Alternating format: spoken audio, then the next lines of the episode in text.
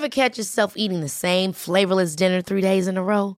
Dreaming of something better? Well, HelloFresh is your guilt-free dream come true, baby. It's me, Kiki Palmer.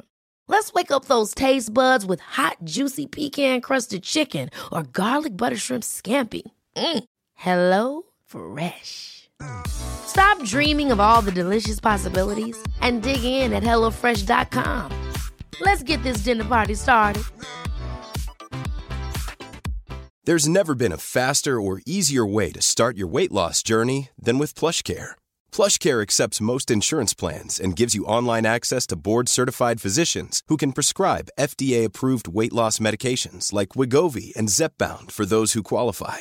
Take charge of your health and speak with a board-certified physician about a weight loss plan that's right for you. Get started today at PlushCare.com/weight loss. That's PlushCare.com/weight loss. PlushCare.com/weight loss. This is a Lip Media podcast. We acknowledge the traditional owners of the land on which we are recording. We pay our respects to their elders, past and present, and the Aboriginal elders of other communities who may be listening today. Welcome to The Gays Are Revolting, a definitive weekly news source for contemporary gays. We put the G in LGBTQIA+, and we're here to help you be the best G you can be. Give us a shout out on Instagram at Gays Revolting Pod, or join our Facebook group at The Gays Are Revolting. Hello and welcome! Hi! Joining us on the panel this evening, we have the lovely Kyle, whose relationship is like the Melbourne public transport system because everyone has to tap themselves off after a ride. Oh. I love it. Of course, to my right, we have the lovely Mikey, who seems to have made it his one-man mission to prove that anal sex really is for assholes. And we are not joined this evening by Luke. He isn't here because we love him so much that we bought him a one-way ticket to Brunei. Oh. And me, Thomas. Hi. I'm so sorry I wasn't here last week. I don't know if you explained why. I haven't had a chance to listen to last week's episode. No, we didn't really go. We blamed it on the comedy show. Yeah. Right, well, the truth is my dog did a runner just before I was leaving my house to come down and record and was missing. And I just want to say thank you to all the lovely people that shared my social media posts. It was a lot. Yeah. That was my whole Instagram and Facebook feed. It was just your dog. Some lovely person looked after him overnight and took him into the Lost Dogs home the next morning. There was a very handsome man working at the Lost Dogs home.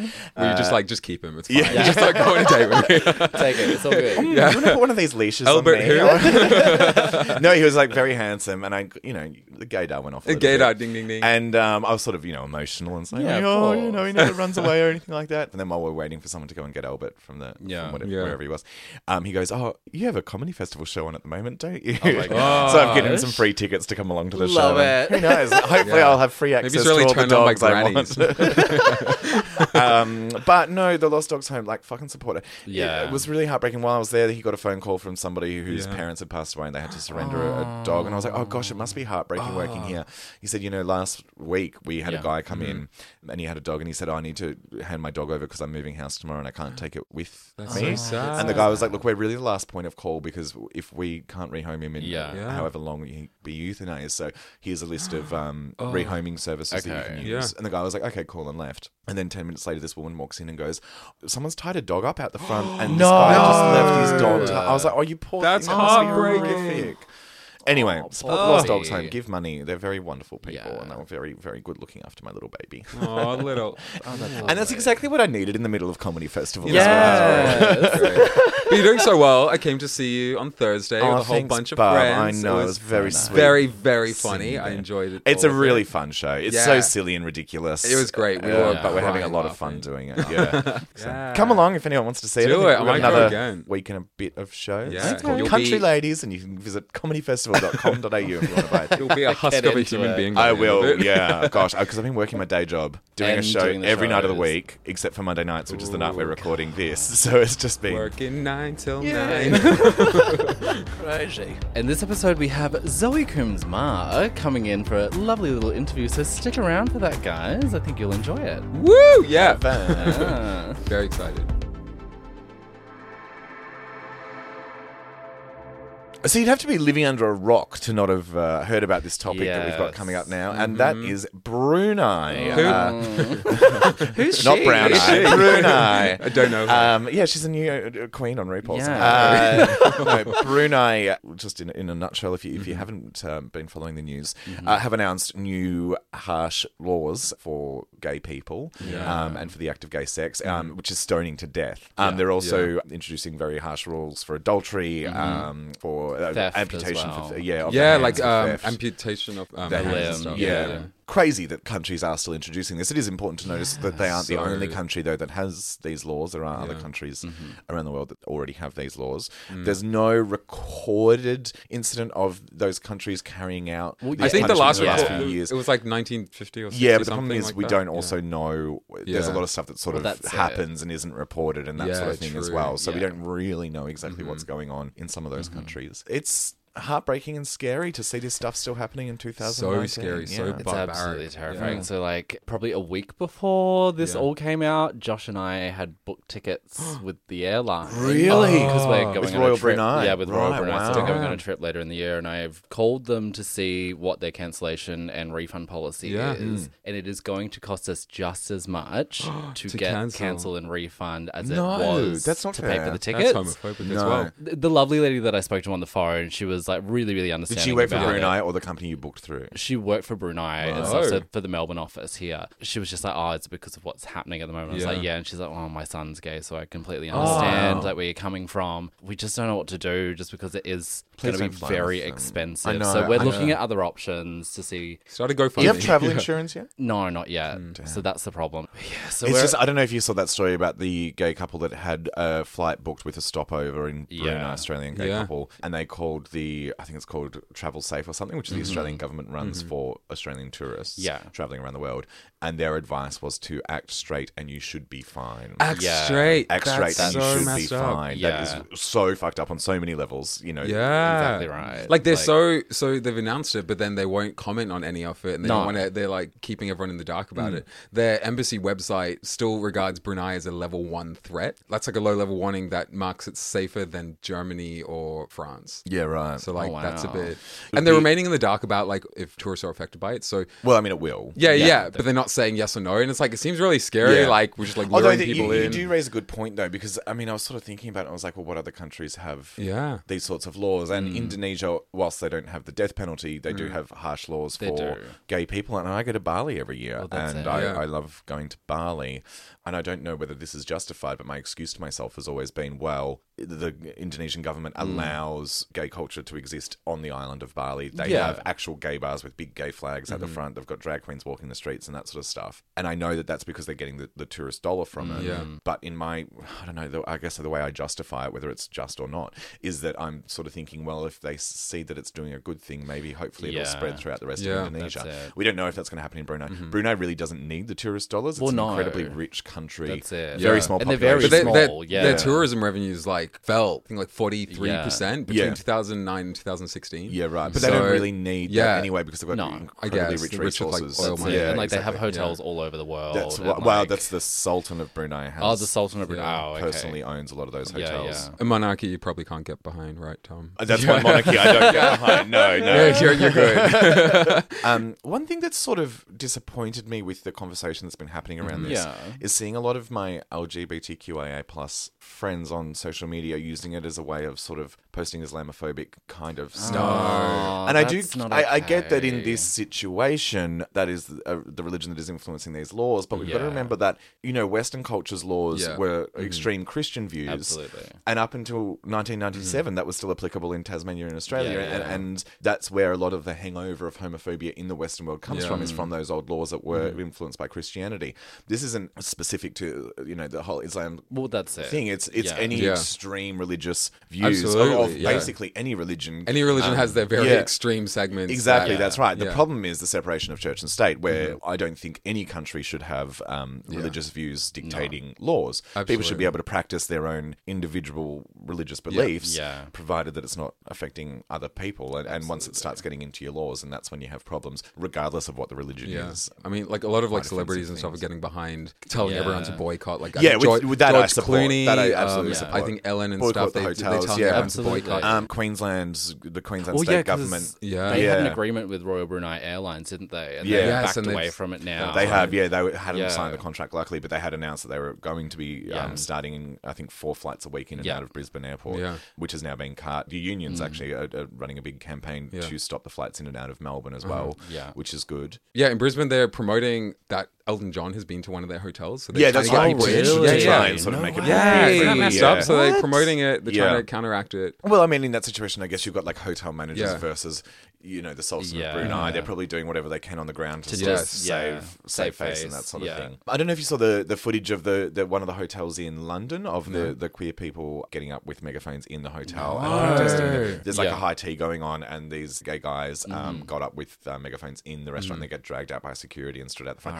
And there's been continuous protests at the front of the thing. You know, there's been a criticism of that saying, wow, how many of us can afford to go to one of these hotels anyway? Like, what difference is it making? And yes, whilst you and I might not be able to afford to go to these hotels, by making it clear that we boycott them, it does mean that people, hopefully, that can afford to go to them aren't going as well. And also having people like George Clooney that are... The hotel in Brisbane is called the Royal on the Park in Brisbane. Right, so if you're gay and anyone with a decent fucking... human being. Decent human being. Don't go there. Don't spend your money there. A lot of people have been even asking them questions on Facebook about the ownership of the hotel, and they've just been deleting them. Yeah, so they're being very shady about it all. It is interesting that a lot of governments haven't really taken a harsher stance on the whole thing as an overall thing, and that is the problem with resources and government relationships that are based on resources. If you need a flow out of that country, you know, how far do you go to piss them off? Which is why everyone should invest in electric cars and solar panels. I'm a firm believer in that. Rid of a lot of wars and a lot of fights. I think the American government hasn't commented on whether they really approve or disapprove. I mean, surprise, shock, horror, Trump. Yeah, Trump will probably be going there for a game of golf. Yeah, he's like, let's do it. Let's. As a gay that loves to travel, what kind of holiday destinations have you been to where you felt safe as a queer person? Have you travelled much? Well, no, I've honestly not really travelled that much. Even in Australia, though. In Australia, Tasmania's never been a place that I've ever felt safe. Right. Like, that's have you been there? Tasmania. Yeah. That's where I was born, girl. Hello. Yeah. Oh, yes, I remember. I remember well. Like Tassie's sort of starting to come into its own, though, with these sort of places like Melbourne and Sydney are now getting so expensive to live. They are. Places like Adelaide and Hobart are really sort of flourishing as sort of artistic. Yeah, like Hobart for sure is like such a queer positive place. Like I felt very, very comfortable there, but like leaving anywhere else from that vicinity, you're always sort of looking over your shoulder and just like, eh. And like even in New South Wales when I've travelled there and like been to Newcastle and stuff, like when I've not been in like bigger areas, I've definitely been like, okay. I went through on a Contiki tour through, because I love travelling around Australia, and did one when I was a lot younger to Alice Springs. Oh, okay. And went right through Coober Pedy and all those sorts of places. We went for a few weeks. Yeah. And I don't think I've ever been as scared because of my sexuality as I have on that trip of anywhere I've ever travelled in the world. People seem to think that Indigenous people are homophobic. I never, ever felt threatened by any Indigenous people. Priscilla, Queen of the Desert, taught me anything. Yeah, that they're very accepting. I've seen this now. I can reference it every episode now. It's the white, rough as it always is. That's the thing. And the miners. And to the point where the tour guide told me and my friend that he wouldn't let us leave when we were in Coober Pedy, the hotel we were staying at once it got dark. He said, you're just not going to be safe. Just stay inside. That's so scary. Yeah. That's the thing with a lot of like Indigenous cultures is that prior to colonization, there was no ifs, ands, or buts about queer people whatsoever. Like they were involved in the communities. Can you tell us a bit more about Maori culture? And because it's very accepted in Maori culture. Before, in traditional Maori culture, before colonization, there was a blanket term for queer people, be it gay, lesbian, transgender, whatever, called takatapui. So they were the people that everybody in the tribe would go to when they needed help with children or with like problems with their relationships and stuff, because like they were a good medium and like they helped the tribe thrive because they weren't going to be procreating, so they used their time for other stuff to help everybody else. You go right back to Indigenous cultures and it was never an issue. It was only when white Anglo-Saxon people came into play and this is the thing of Christianity. What else? What about you? What about South Africa? Well, I think South Africa gay marriage and stuff was legal before here. Really? I'm not I don't know exactly when, but I would say, even though it's legal there, from my experience from being there, because I think in South Africa, a lot people are generally a lot more religious and Christian. Mm, right. So I think there is that whole kind of stigma and of not being accepted. And I used to always wonder, if I still lived there, would I be out right now? Yeah. I've never really traveled except to Australia, and I stayed here. I traveled once.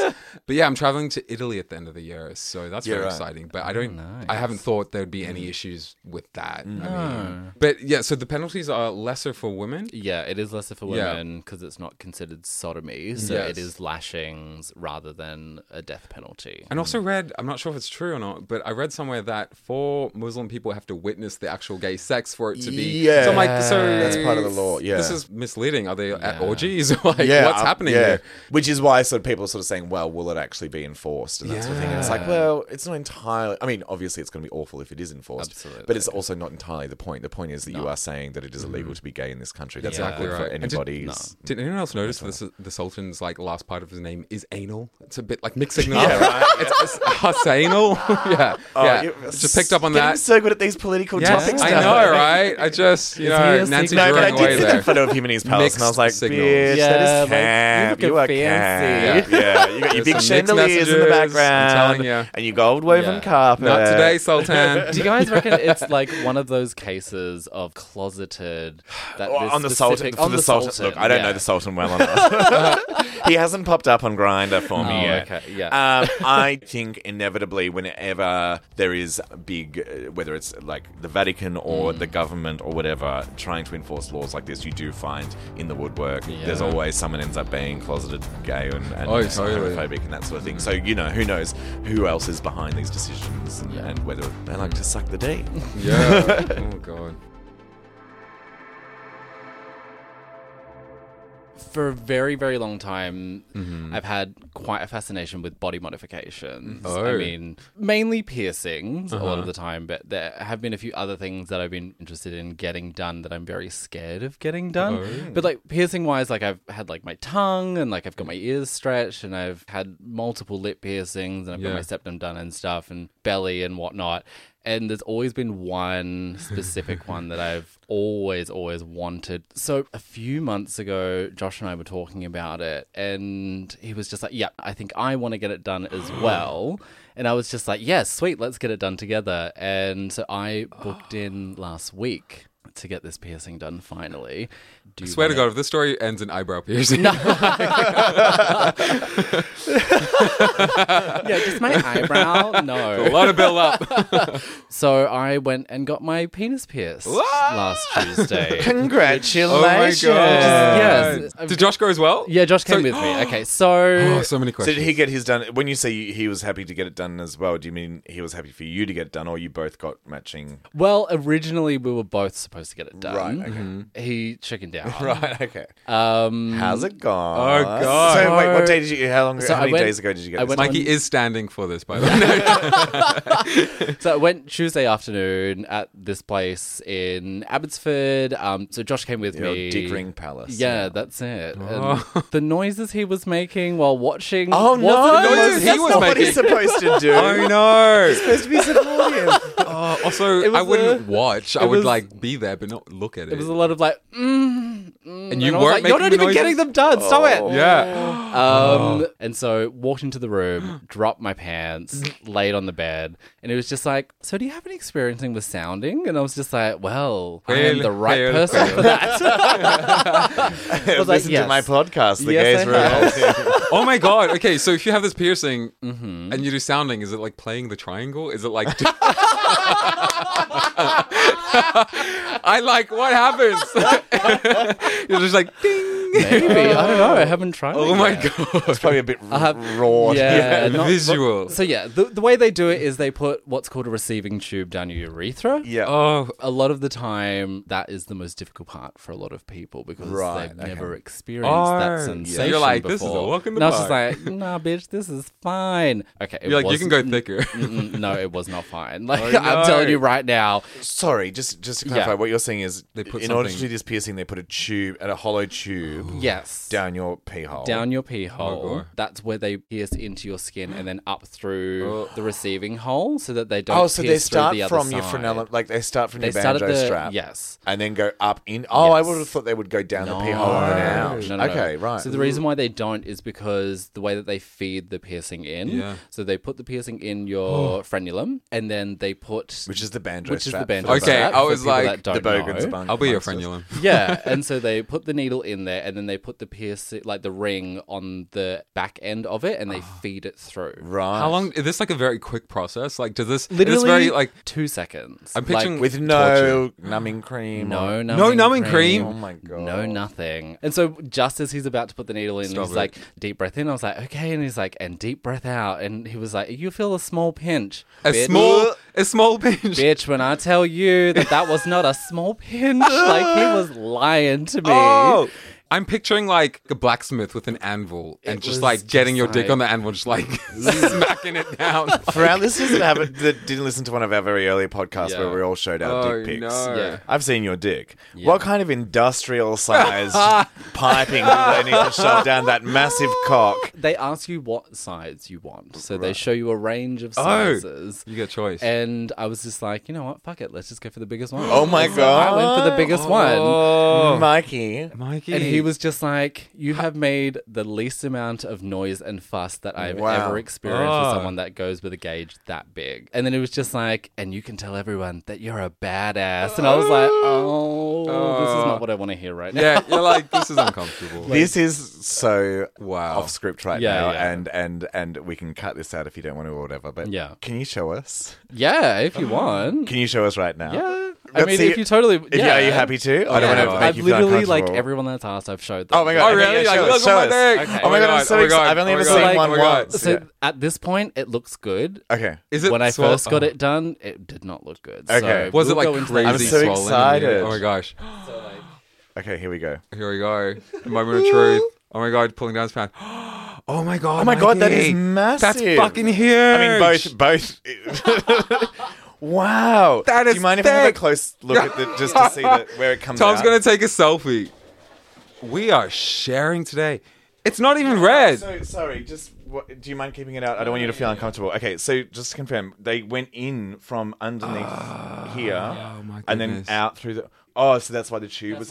I see what you mean. Wow. For the listeners, we're looking at a ring that's probably diameter of about a 20-cent Australian coin. Luke has missed out today. That is amazing. Thank you for sharing. Wow, I've only ever seen one in real life. I have so many questions. Like, how do you sex with it? You don't sex for it for 2 weeks. Yeah. Okay. How long's it been? So do you have like a little calendar countdown on your phone? Well, it's been a week now. But he was like, you need to wear condoms for at least 2 months. How does a condom get over that? And does that not make a condom break? Well, no, because it's got the balls on the end. Like, there's no sharp. There's no sharp ends or anything like that. Nuts. I would have thought something so sensitive with so many nerve endings and that sort of thing. This recently afterwards, it would be a lot more inflamed and stuff. But it looks pretty. I am like crossing my legs right now. Like this is like today has. Kyle's only ever seen like 3 penises. Yeah. So. Oh my gosh! Today has been the best day for it so far. So like. The horrific. I was going to say, I did notice that. For our listeners, Marky usually rides his bicycle to the podcast. Yes. I did notice today. Needless to say, he did not ride his bicycle today.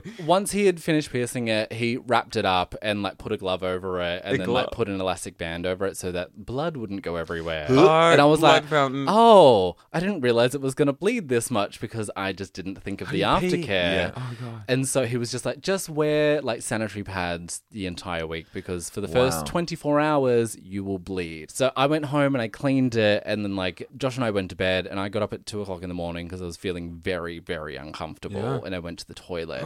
When I say this bitch was full, it was like a maxi pad. Oh, like the whole thing was drenched. Oh, it was just like am I like going wider than I normally am? The most horrific thing I'd ever seen. So I literally at 2 a.m. I messaged people at work, and I was like, I'm not coming into work. There's no goddamn same way that I'm coming into work. So I had the whole next day off. Because like you can't take painkillers. No. You can't? No, because it thins your blood. Yeah. So it makes you bleed more. I know. So no painkillers, no alcohol, no drugs, nothing at all.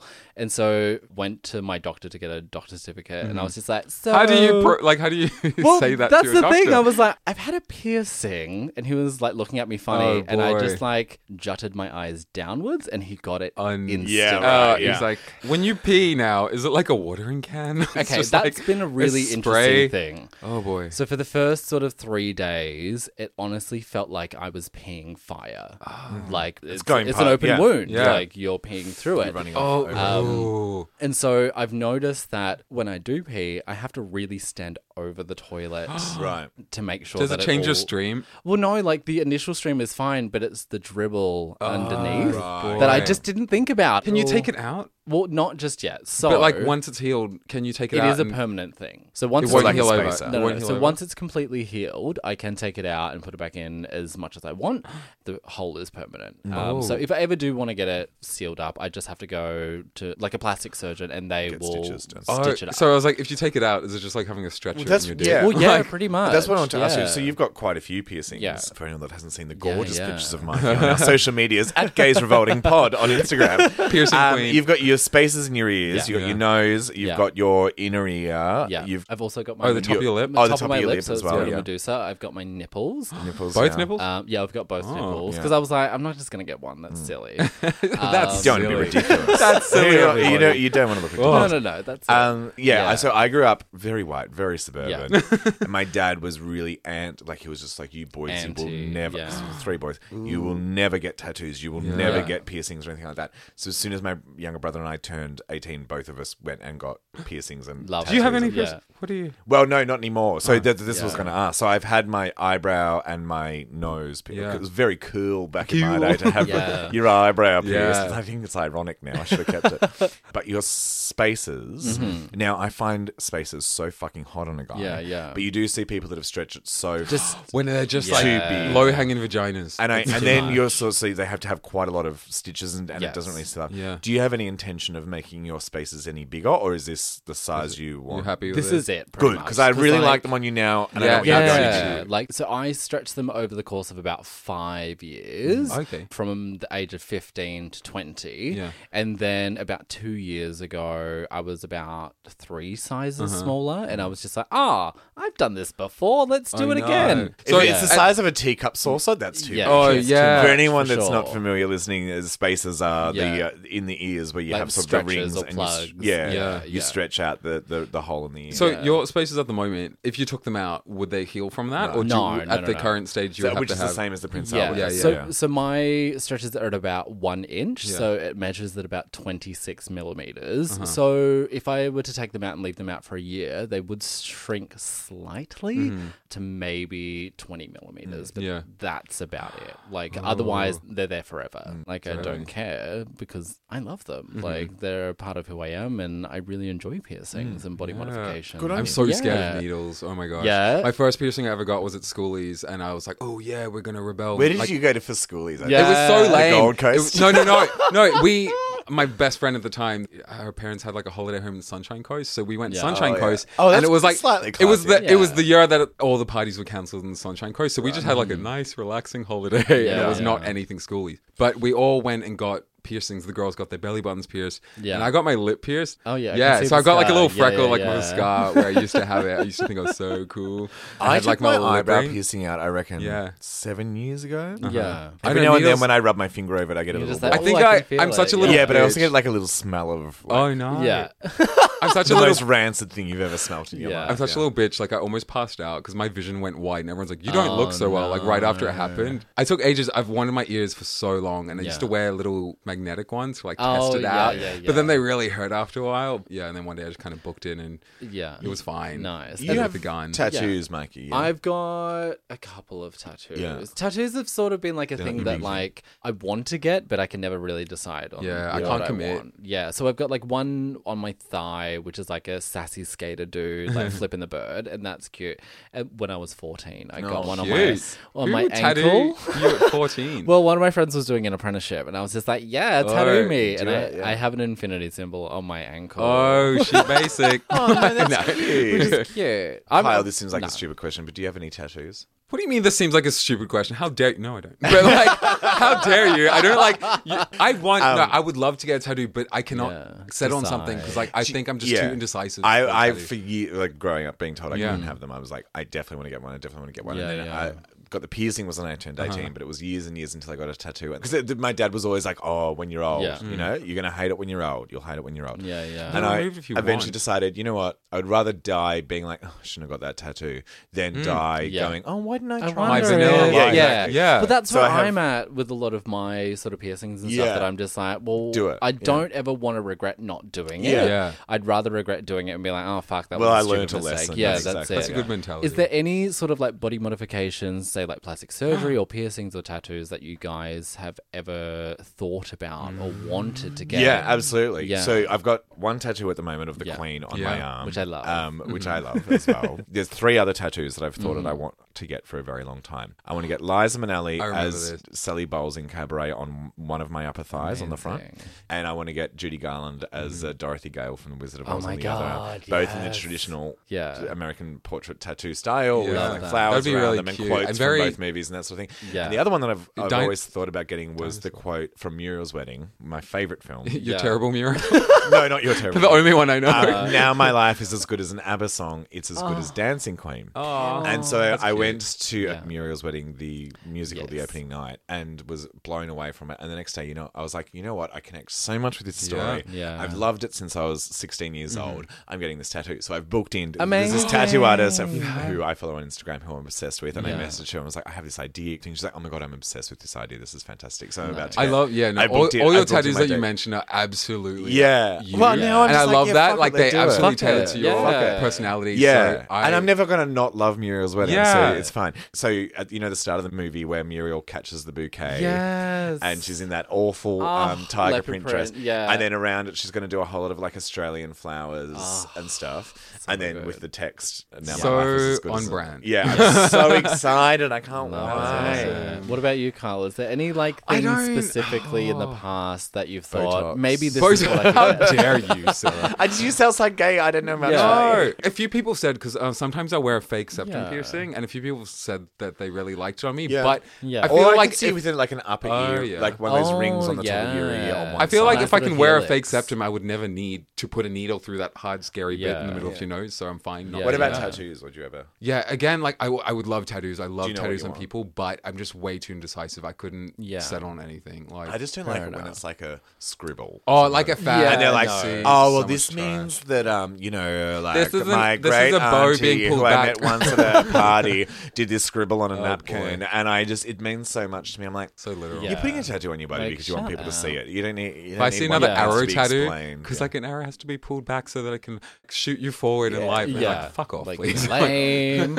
So my next big body modification that I've honestly wanted for about 7 years now, that it is something that will take quite a while to heal, but I've always had such a big fascination with tongue splitting. No. Oh, baby. Such a massive fascination. I'm not going to see what to do. Oh. Like it is a very serious body modification, and it is something that if I don't get it, I always regret not doing it. Yeah. Look, my initial reaction is, babe, you can't reverse that, but I'm sounding like my father when I grew up, and I shouldn't sound like that. And it sounds like this isn't like a spur of the moment idea, and it's something you really want to do. Thought about it, and you've even researched it and talked to people. And it is something that can be reversed. It is. Oh, really? So that was one of the biggest things that I was just like, okay, because there are cases, but it is very, very rare that it does affect your speech. It's very, very rare that it happens. Should we explain a little bit more what it is? So tongue splitting is. So it's pretty self-explanatory. Well, in your tongue there are two muscles, and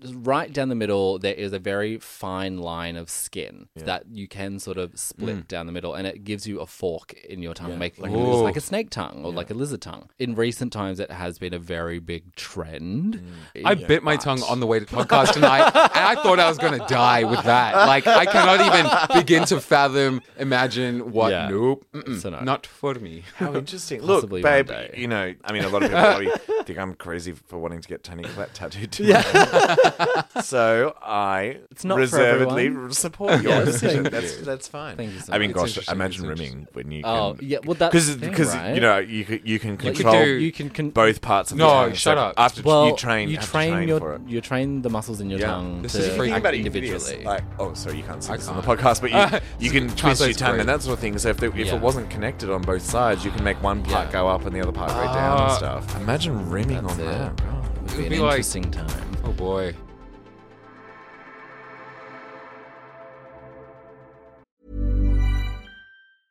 Mother's Day is around the corner. Find the perfect gift for the mom in your life with a stunning piece of jewelry from Blue Nile. From timeless pearls to dazzling gemstones, Blue Nile has something she'll adore. Need it fast? Most items can ship overnight. Plus, enjoy guaranteed free shipping and returns. Don't miss our special Mother's Day deals. Save big on the season's most beautiful trends. For a limited time, get up to 50% off by going to BlueNile.com. That's BlueNile.com. Hold up. What was that? Boring. No flavor. That was as bad as those leftovers you ate all week. Kiki Palmer here. And it's time to say hello to something fresh and guilt-free. HelloFresh. Jazz up dinner with pecan-crusted chicken or garlic butter shrimp scampi. Now that's music to my mouth. HelloFresh. Let's get this dinner party started. Discover all the delicious possibilities at HelloFresh.com. I am so excited to be joined by another comedian doing the festival, Zoe Coombs Marr, queer comedian from Sydney, currently in Melbourne for the Melbourne International Comedy Festival. Zoe, how are you? Oh, I'm great. Hey. It's so nice to have you here. Oh, it's wonderful to be here. Yay. Bless. I was on my rider for the comedy festival. I have to do the podcast. Absolutely, yes. Thanks for every single gay comedian that comes to Melbourne, it's actually Daniel Andrews introduced this law that you must come on our podcast. Yeah. Yes. Thanks for being here, against your will. Now, you've smashed it at the Comedy Festival for the last several years, and even won the Barry Award a couple of years ago, which is very exciting. Yeah, for anyone that doesn't know, the Barry Award is the big major award at the Comedy Festival. What are you hoping to achieve from this year's festival? You know, I just want to fall in love. Yeah, you've come on the wrong podcast. No, I've got my girlfriend down, and I'm hoping to jettison her. No, it's a real luxury just to be like, oh, I'm just going to have some nice shows with some nice audiences. Like, I love the comedy festival, and we've been through some tough times over the years, but it's so nice to get to perform to the audiences here. And so, I mean, also, there's nothing left for me to achieve. Yeah. You've won the Barry Award. That's the thing. Not only have you won the Barry Award, you also have been opening for Hannah Gadsby as well, which is pretty fucking incredible. So you've really already pretty much smashed it. Yeah. How's that been? Oh, it's been fantastic. Yeah. It's so nice just getting to walk on stage to someone else's amazing, massive crowd. Yeah, totally. And Hannah and I, you know, we're good mates, so that's also, it's fun backstage, just hanging out. It can get lonely doing comedy, you know? Solo shows, absolutely, yeah. It's awful, Her dogs were backstage. Oh, dogs. Oh, so cute. Hanging out with dogs and then like, oh, well, there's 2,400 people waiting out there. Better go make them laugh. Speaking of the Barry Award, every year during the comedy festival, it sort of flares up a little bit. Barry Award was renamed in 2000 after Barry Humphries, who, for me personally, was my hero for many, many, many years until he came out with his rather transphobic opinions, which was very disappointing, and he's an arsehole now. Hannah was very vocal in her acceptance speech of her disdain for the fact that the award is named after Barry. How do you feel about it? Well, I think it's just like, shut up, Barry. Shut up. I mean, it's obviously it's like the same thing as Germaine Greer. It's like, you're an old person who, and that's not, there are many older people who are not assholes, but it's just this thing of going like, you don't know what you're talking about, and you actually just being like kind of hateful, and it's totally unnecessary, and it's just like, oh, you know what, we can do without Barry Humphries now. Totally. He's done. Cancelled. Like, it is, I know what you mean when you say sort of they're older and that sort of thing, and you hear that excuse so much, well, they're from a different generation. I'm like, no, fuck it. I don't care what generation you're from. You don't need to be an asshole. You don't need to use your platform to attack people. And it's not just that he's sort of made some ill-worded jokes or something like that. Like, he's aggressively come out. Oh, it's very intentional. Yeah, and it's also done in the spirit, like, I'm a provocateur. Yeah, It's like, no, you're an asshole. Yeah, you're just an asshole. Yeah. And we're having to do this as a culture all over the place of going, if things are changing, how can we hold these people up as heroes? Yeah. Yeah. Barry Humphries has done some great funny jokes. And also right now, well, it's time for someone else to come on through. And that's, exactly. Or George Pell. Like, it's a time for making statements and things like that. So I think it'd be great if they changed the name. I was really disappointed with how many established comedians sort of, when he first made these comments and the conversation first started about, well, should we change the name of the award? People saying, oh, well, it's not really about his political views. It's about his comedy achievements, which are fantastic. Fine. Like the Cosby Show is a great sitcom. It must be fucking awful for trans people performing in the festival going, okay, so my goal is to win this amazing award who is named after this asshole who hates me. Yeah. It takes away from it. Yeah, it really does. Yeah. Yeah. And I think there's a way to condemn those sorts of statements in a way that is also generous as well. You know, the Edinburgh Award changes its name all the time, just depending on who the sponsor is. Oh, okay. Well, like, well, that was part of the thing, though, like, because apparently was the Barry donates part of the prize money every year, apparently. Does it? Oh, it's not that much. No. Someone else could do that. It's not that much. Controversial, then. Do you think that the comedy festival is just hoping that he dies soon? Because that's like a lot of people sort of say, well, maybe they're just waiting until they don't have to have that conversation. You know? Yeah, but it'll be even worse then, won't it? It'll be changing harder. It after he's dead. I don't know if anyone'll be too upset. Yeah. I was actually having this conversation with Hannah the other day, and it was like, I feel like I'll know when to let go. Yeah. Like I'm one like bad Instagram post. I'm ready. I'm just done. Like packing let it up, go. Moving to the Blue Mountains. Yeah. With, with a bunch of cats and starting my own commune. Living your best life.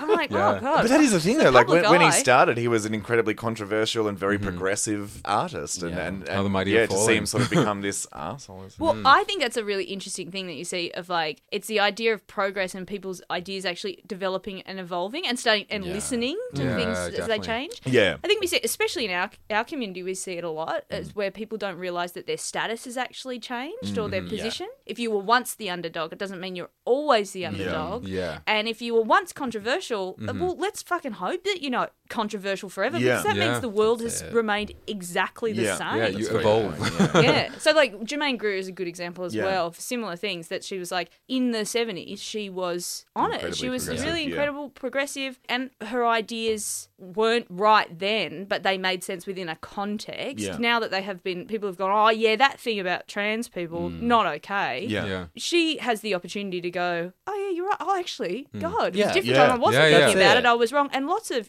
second wave feminists and stuff have actually come forward and done that and said, oh yeah, I was wrong. Mm. It's not impossible to do. I mean, you see it with comedians as well, going like, I'm the guy, I'm the left-wing guy. Yeah. But if the goalposts shift, you have to as well. Yeah, absolutely. Smooth. So for people and like our listeners who didn't get to see Hannah Gadsby's new show, how would you say the new show was in comparison to Nanette, which had such great success? Oh, it's terrible. She's a real clanger. No, she's done it again, the bitch. No, it's great. It's a really great show. And it's like I spent a lot of time with Hannah backstage and we shared venues when she was first doing Nanette. And then we lived together in Edinburgh when she was doing Nanette. Okay. Mm-hmm. So I spent a lot of time around her when she was doing that show. Mm-hmm. And it's a really heavy show and it's full of trauma and it's really difficult. It takes a real toll on her. Yeah. So it is so nice just to see her doing like a fun show that is like silly. She's not just gotten rid of everything that she sort of like pushed forward in Nanette. She's kind of challenging what the form of comedy is. So that's it's really nice. Cool. It's like seeing her sort of step into this space that she's created. So would you say it's a bit more lighthearted than... Yeah, it's a lot. It is. Mm-hmm. But it's also, it doesn't try to make you laugh all the time. Okay. Mm-hmm. Yeah. But it repeatedly shows so you that she can. Yeah. I mean, I've never had a success quite as big as Nanette. Myself. No, on this podcast. Actually, Granny Bingo has never really taken off as far as Nanette has, but I imagine it would be fucking daunting for her to have the success and to be doing around the world and Netflix and all that sort of stuff. It's a lot. And then to be expected to come back with something else. But the response has just been fucking... Every review I've seen is 4.5, 5 stars. Yeah, it's great. It's been sold out like crazy and good on her. Yeah, well done. It's a real hard act that she to follow. But she did well. She's doing it because she knows what she's doing as well. She's had a bit of experience, So Zoe, you created the character Dave, which you've been performing as for the last 6 years. Dave's based on like a sexist male comedian. Which I love Dave, by the way. I love Dave. Yeah. Has it been like a lot of fun exploring that and like kind of living these like chauvinistic fantasies? Yeah, finally I can say what I really think. Yeah.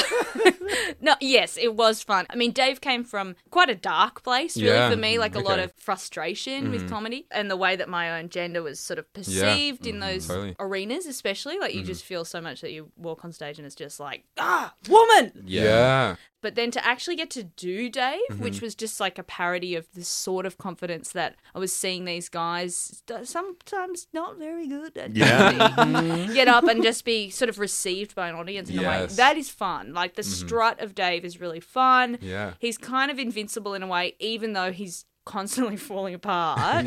So it was a really fun playing space, and it also came at a time where I just did not give a shit. I didn't. That's probably like that works for the character. If Dave hadn't gone as well as it had, I probably wouldn't be doing comedy anymore because it was really my last. Oh, right, okay. Yeah, I was just last straw. Yeah. Who's it based on? Tell us. Everyone asks me that all the time. I'm like, is it based on one person, everyone, or like a collective? It's based kind on everyone. Of thing. Yeah. I was thinking about maybe doing a little pop-up Dave somewhere. It's just like, because I miss him. Yeah. I miss the guy. Yeah. He's a sweetheart. People often are attracted to Dave. Yeah. That allure of Dave. Ooh. Yeah. They like that cocky. Often straight women will come up to me and they always think they're the first ones to say it. And they'll be like, oh my God, this is so embarrassing. Like, you have the for Dave, don't you? So your show, Bossy Bottom, that you're currently doing at the Comedy Festival. Which is also Mike's nickname. Yeah. Oh! So it's still very critical of male-dominated stand-up comedy. How do you go about tackling issues such as like gender privilege as yourself, Zoe? It was a really funny transition from Dave back into myself. Yeah. But it also was quite confusing because I had been doing Dave for so long that I had picked up all the mannerisms of Dave. They had just become natural to me. These really masculine habits and also real hacky comedian habits, like grabbing the microphone stand too much and also like yelling after a punchline just to cover up in case there weren't any laughs. And now some of those have lingered and I still do that myself. But the other thing was that I was sort of primed to say like quite fucked like sexist things.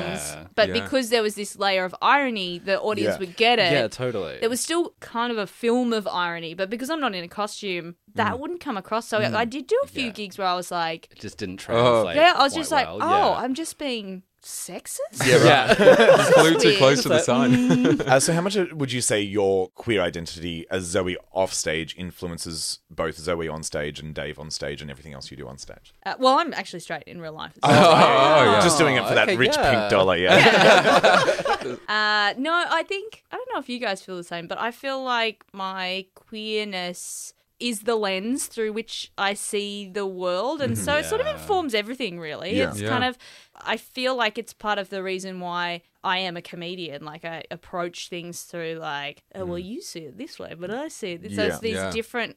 I don't know. I feel basically what I'm saying. I think queers are magic, and we have second sight. Yeah, yes, we have superpowers. I mean, have you ever been to a straight clairvoyant?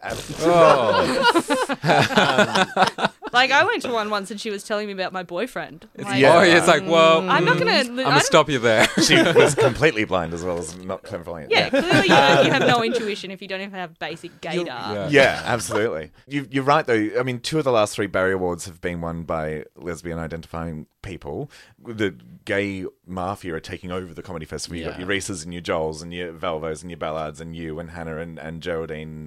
It really does feel like this view that we have on the world is now appealing to the mainstream culture, which is exciting, I think. Yeah, I think it's because, like, we see more because we have to. It's like, I mean, it's different now, and that'll be interesting to sort of see how that develops, because it doesn't have to be so secretive. But I think when you're like a kid and you're like, I have a secret. And then you're like, I see how you're all behaving. And I know. Become very perceptive. Yeah, you can see, because it's like forever queer people have had like secret languages to find each other. But straight people don't need to see any of that. So we see them, but they don't necessarily see us. Yeah, that's a very good point. So it is this other layer of sort of insight. And to the point that we become mainstream and then we turn into Barry Humphries. Oh, exactly. And I do genuinely think that is something that's changing, you know, especially as like, you know, a white queer person and a woman. Like when I was younger, you know, there was a lot of oppression that I suffered as a result of that. But now I'm kind of fine. Like, I'm fine. It's working out fine for me, you know? I've got a lot of lesbian privilege. You're fine. But I think it's hard sometimes for our community to understand when we are actually in a position of privilege, because we're used to identifying as oppressed. That's it. Taking on the identity of someone who is oppressed can blind you to your own privilege, and privilege itself is quite blind. Yeah, very true. Yeah, absolutely. And you also opened the show for Broad City's Alana Glazer when she was in Melbourne. What was that like? Is she like an amazing person? She is to be around. Great. I mean, doing that sort of thing, it's like, especially when someone's a character, I prepared myself for, like, you know what, I might not even meet her. Yeah. Like, she might not want to talk to me, but she was super warm, really like open, and watched my whole set. I was sitting 2 rows from the front, and she came out and raved about you as soon as she walked on stage, which was amazing. And she did not have to do any of that stuff, so she was really delightful. Just opening for all these amazing women. I know, you know, just like a comedy speculum. It was really incredible seeing you doing that, and you're right. Like, you know, these sorts of people don't have to watch you or even acknowledge you. I mean, I've heard nightmare stories about Reese opening for a hero of his and not even being allowed to talk to the person. And that's like you hear these awful stories. Crazy. Like, and it's sort of like, I kind of get that as well. I'm like, you're doing a show and then you've got this opener, and it's enough to give someone that gig. It's a bonus to be like actually nice and to watch the thing. They don't need to be an asshole. They don't have to be an asshole. No, you can be nice. Like, but it's also, it's just like she was really great. I've noticed, like, in all the interviews, she's a lot like her character in Broad City. She is. Like, she's playing a version of herself. Yeah. But she's not like... she's also like a capable adult. She's not like a caricature. Now, you're busy with all these gigs. You also co-hosted... I ran into you while you were co-hosting the SBS coverage of Mardi Gras this year, in a gorgeous little red pantsuit and a T-shirt that said dark. Okay, it's our word. Yeah. Now, I had read in an interview that you had a little bit of an accident a few years ago at Mardi Gras that you're hoping to make. I know. Can you tell us about that? Yeah, I think it was the first Mardi Gras I'd been in. I think I was like 19 or 20 or something. I was at uni. It was like some sort of uni float, the ones where they're like, everyone come. Yeah, totally. It was raining, and I was like walking along, and I was like, I'm gay! And then right at the Taylor Square bit, I like jumped over a median strip and then just... tripped and fully stacked it in front of the grandstand on Taylor Square. Just like fully stacked it. Yeah. It was pretty good. But you didn't do that this year? No, that's exciting. I didn't. I managed to remain on my feet. But there was a certain point where I was walking and we were filming, and I was walking past that exact spot. Yeah. So you have like trigger. Oh gosh. How did you find? I mean, Joel does that wonderful story about when Cher was walking down the street and they were just kind of like, go find her. Yeah. With like thousands of people running around and that sort of stuff. How did you find it on the night? Was it overwhelming? It was pretty overwhelming. It's pretty wild being out there on the street and just sort of like talking to people. It's also quite a well-produced event and like the SBS people were actually kind of amazing. So we just had like a little spot. We'd grab people as they went past, or I'd make silly gags. My favourite one, which I didn't think that aired, but apparently they did, which was when all the furries were going past dressed as dogs, and I was like, well, they said gay marriage would be a slippery slope.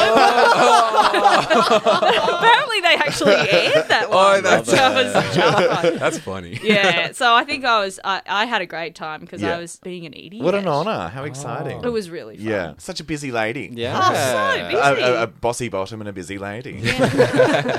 Thank you so much, Zoe, for coming in and hanging out with us tonight. It's been nice to have some female representation in our podcast. Your show Bossy Bottom is at Melbourne Comedy Festival with last shows this weekend, so get along tonight or tomorrow to check it out. Thank you. Thank you for having me. Thanks, darling. My gorgeous boys. Oh, who? God, I know I say this all the time. It's been such a crazy week the last week. Albert going missing, the shows and all sort of shit. It is so nice to sit here and have a little wine with you guys and Zoe. Yeah. And just sad that what's his name's not here. But what's his face? The guy. The guy with the glasses. I don't know if everyone listening saw, but Lip Media, our production company, are looking for new talent. Yes, they are. So, fresh blood. Yeah. Or and they're looking for every single kind of person. Yes. You don't need to be a G. You can be any. You can be an L or a Q. Pick one. Pick a few. Yeah. And diverse as possible. And really, it's about just people that are good at talking. You don't need to have any media training or anything like that. Yeah. Well, none of us did. Yeah, I was like, fucking, I'm here. Like, Jesus. Excuse me. And all you need to do is put together a video, a couple of minutes of you talking, and send them some details about yourself. So, if you want to get in on that, go onto our socials. At Gays Revolting Pod, we've posted it on there. We've also put it on our Twitter account, Gays Revolting, and our Facebook page and group, The Gays Are Revolting. Yeah. So, check it out. And if you think that, you have what it takes to get drunk once a week and chat to some very nice people, do it. Oh, boy. And also, don't forget to join our Facebook group, because we post the things there and people chat and we have a cute little community. It's a good little time. Everybody loves it, so get into it. We're also looking at doing a little bit of a tour around a lot of the cities in Australia. If you have suggestions for venues that you think it would work well at, post it in the group. Brunei. Chat in the group. I was more thinking it was like gay bars, but if you know a nice space in Brunei, let's do it. Yeah. That's everything. That is everything. Three of us. Hopefully we will be reunited next week. All four of us next week. I feel like we say that a lot. But it's a busy time. Life happens. Yes. I'll lock the dog up. And by that I mean Luke. And I so. Yeah, please lock your dog up so you not have any complications. So nice to see you, boy. Lovely to see you too. Bye. See you next week. Bye. Oh. Wow, these are some weird noises. I'm so tired.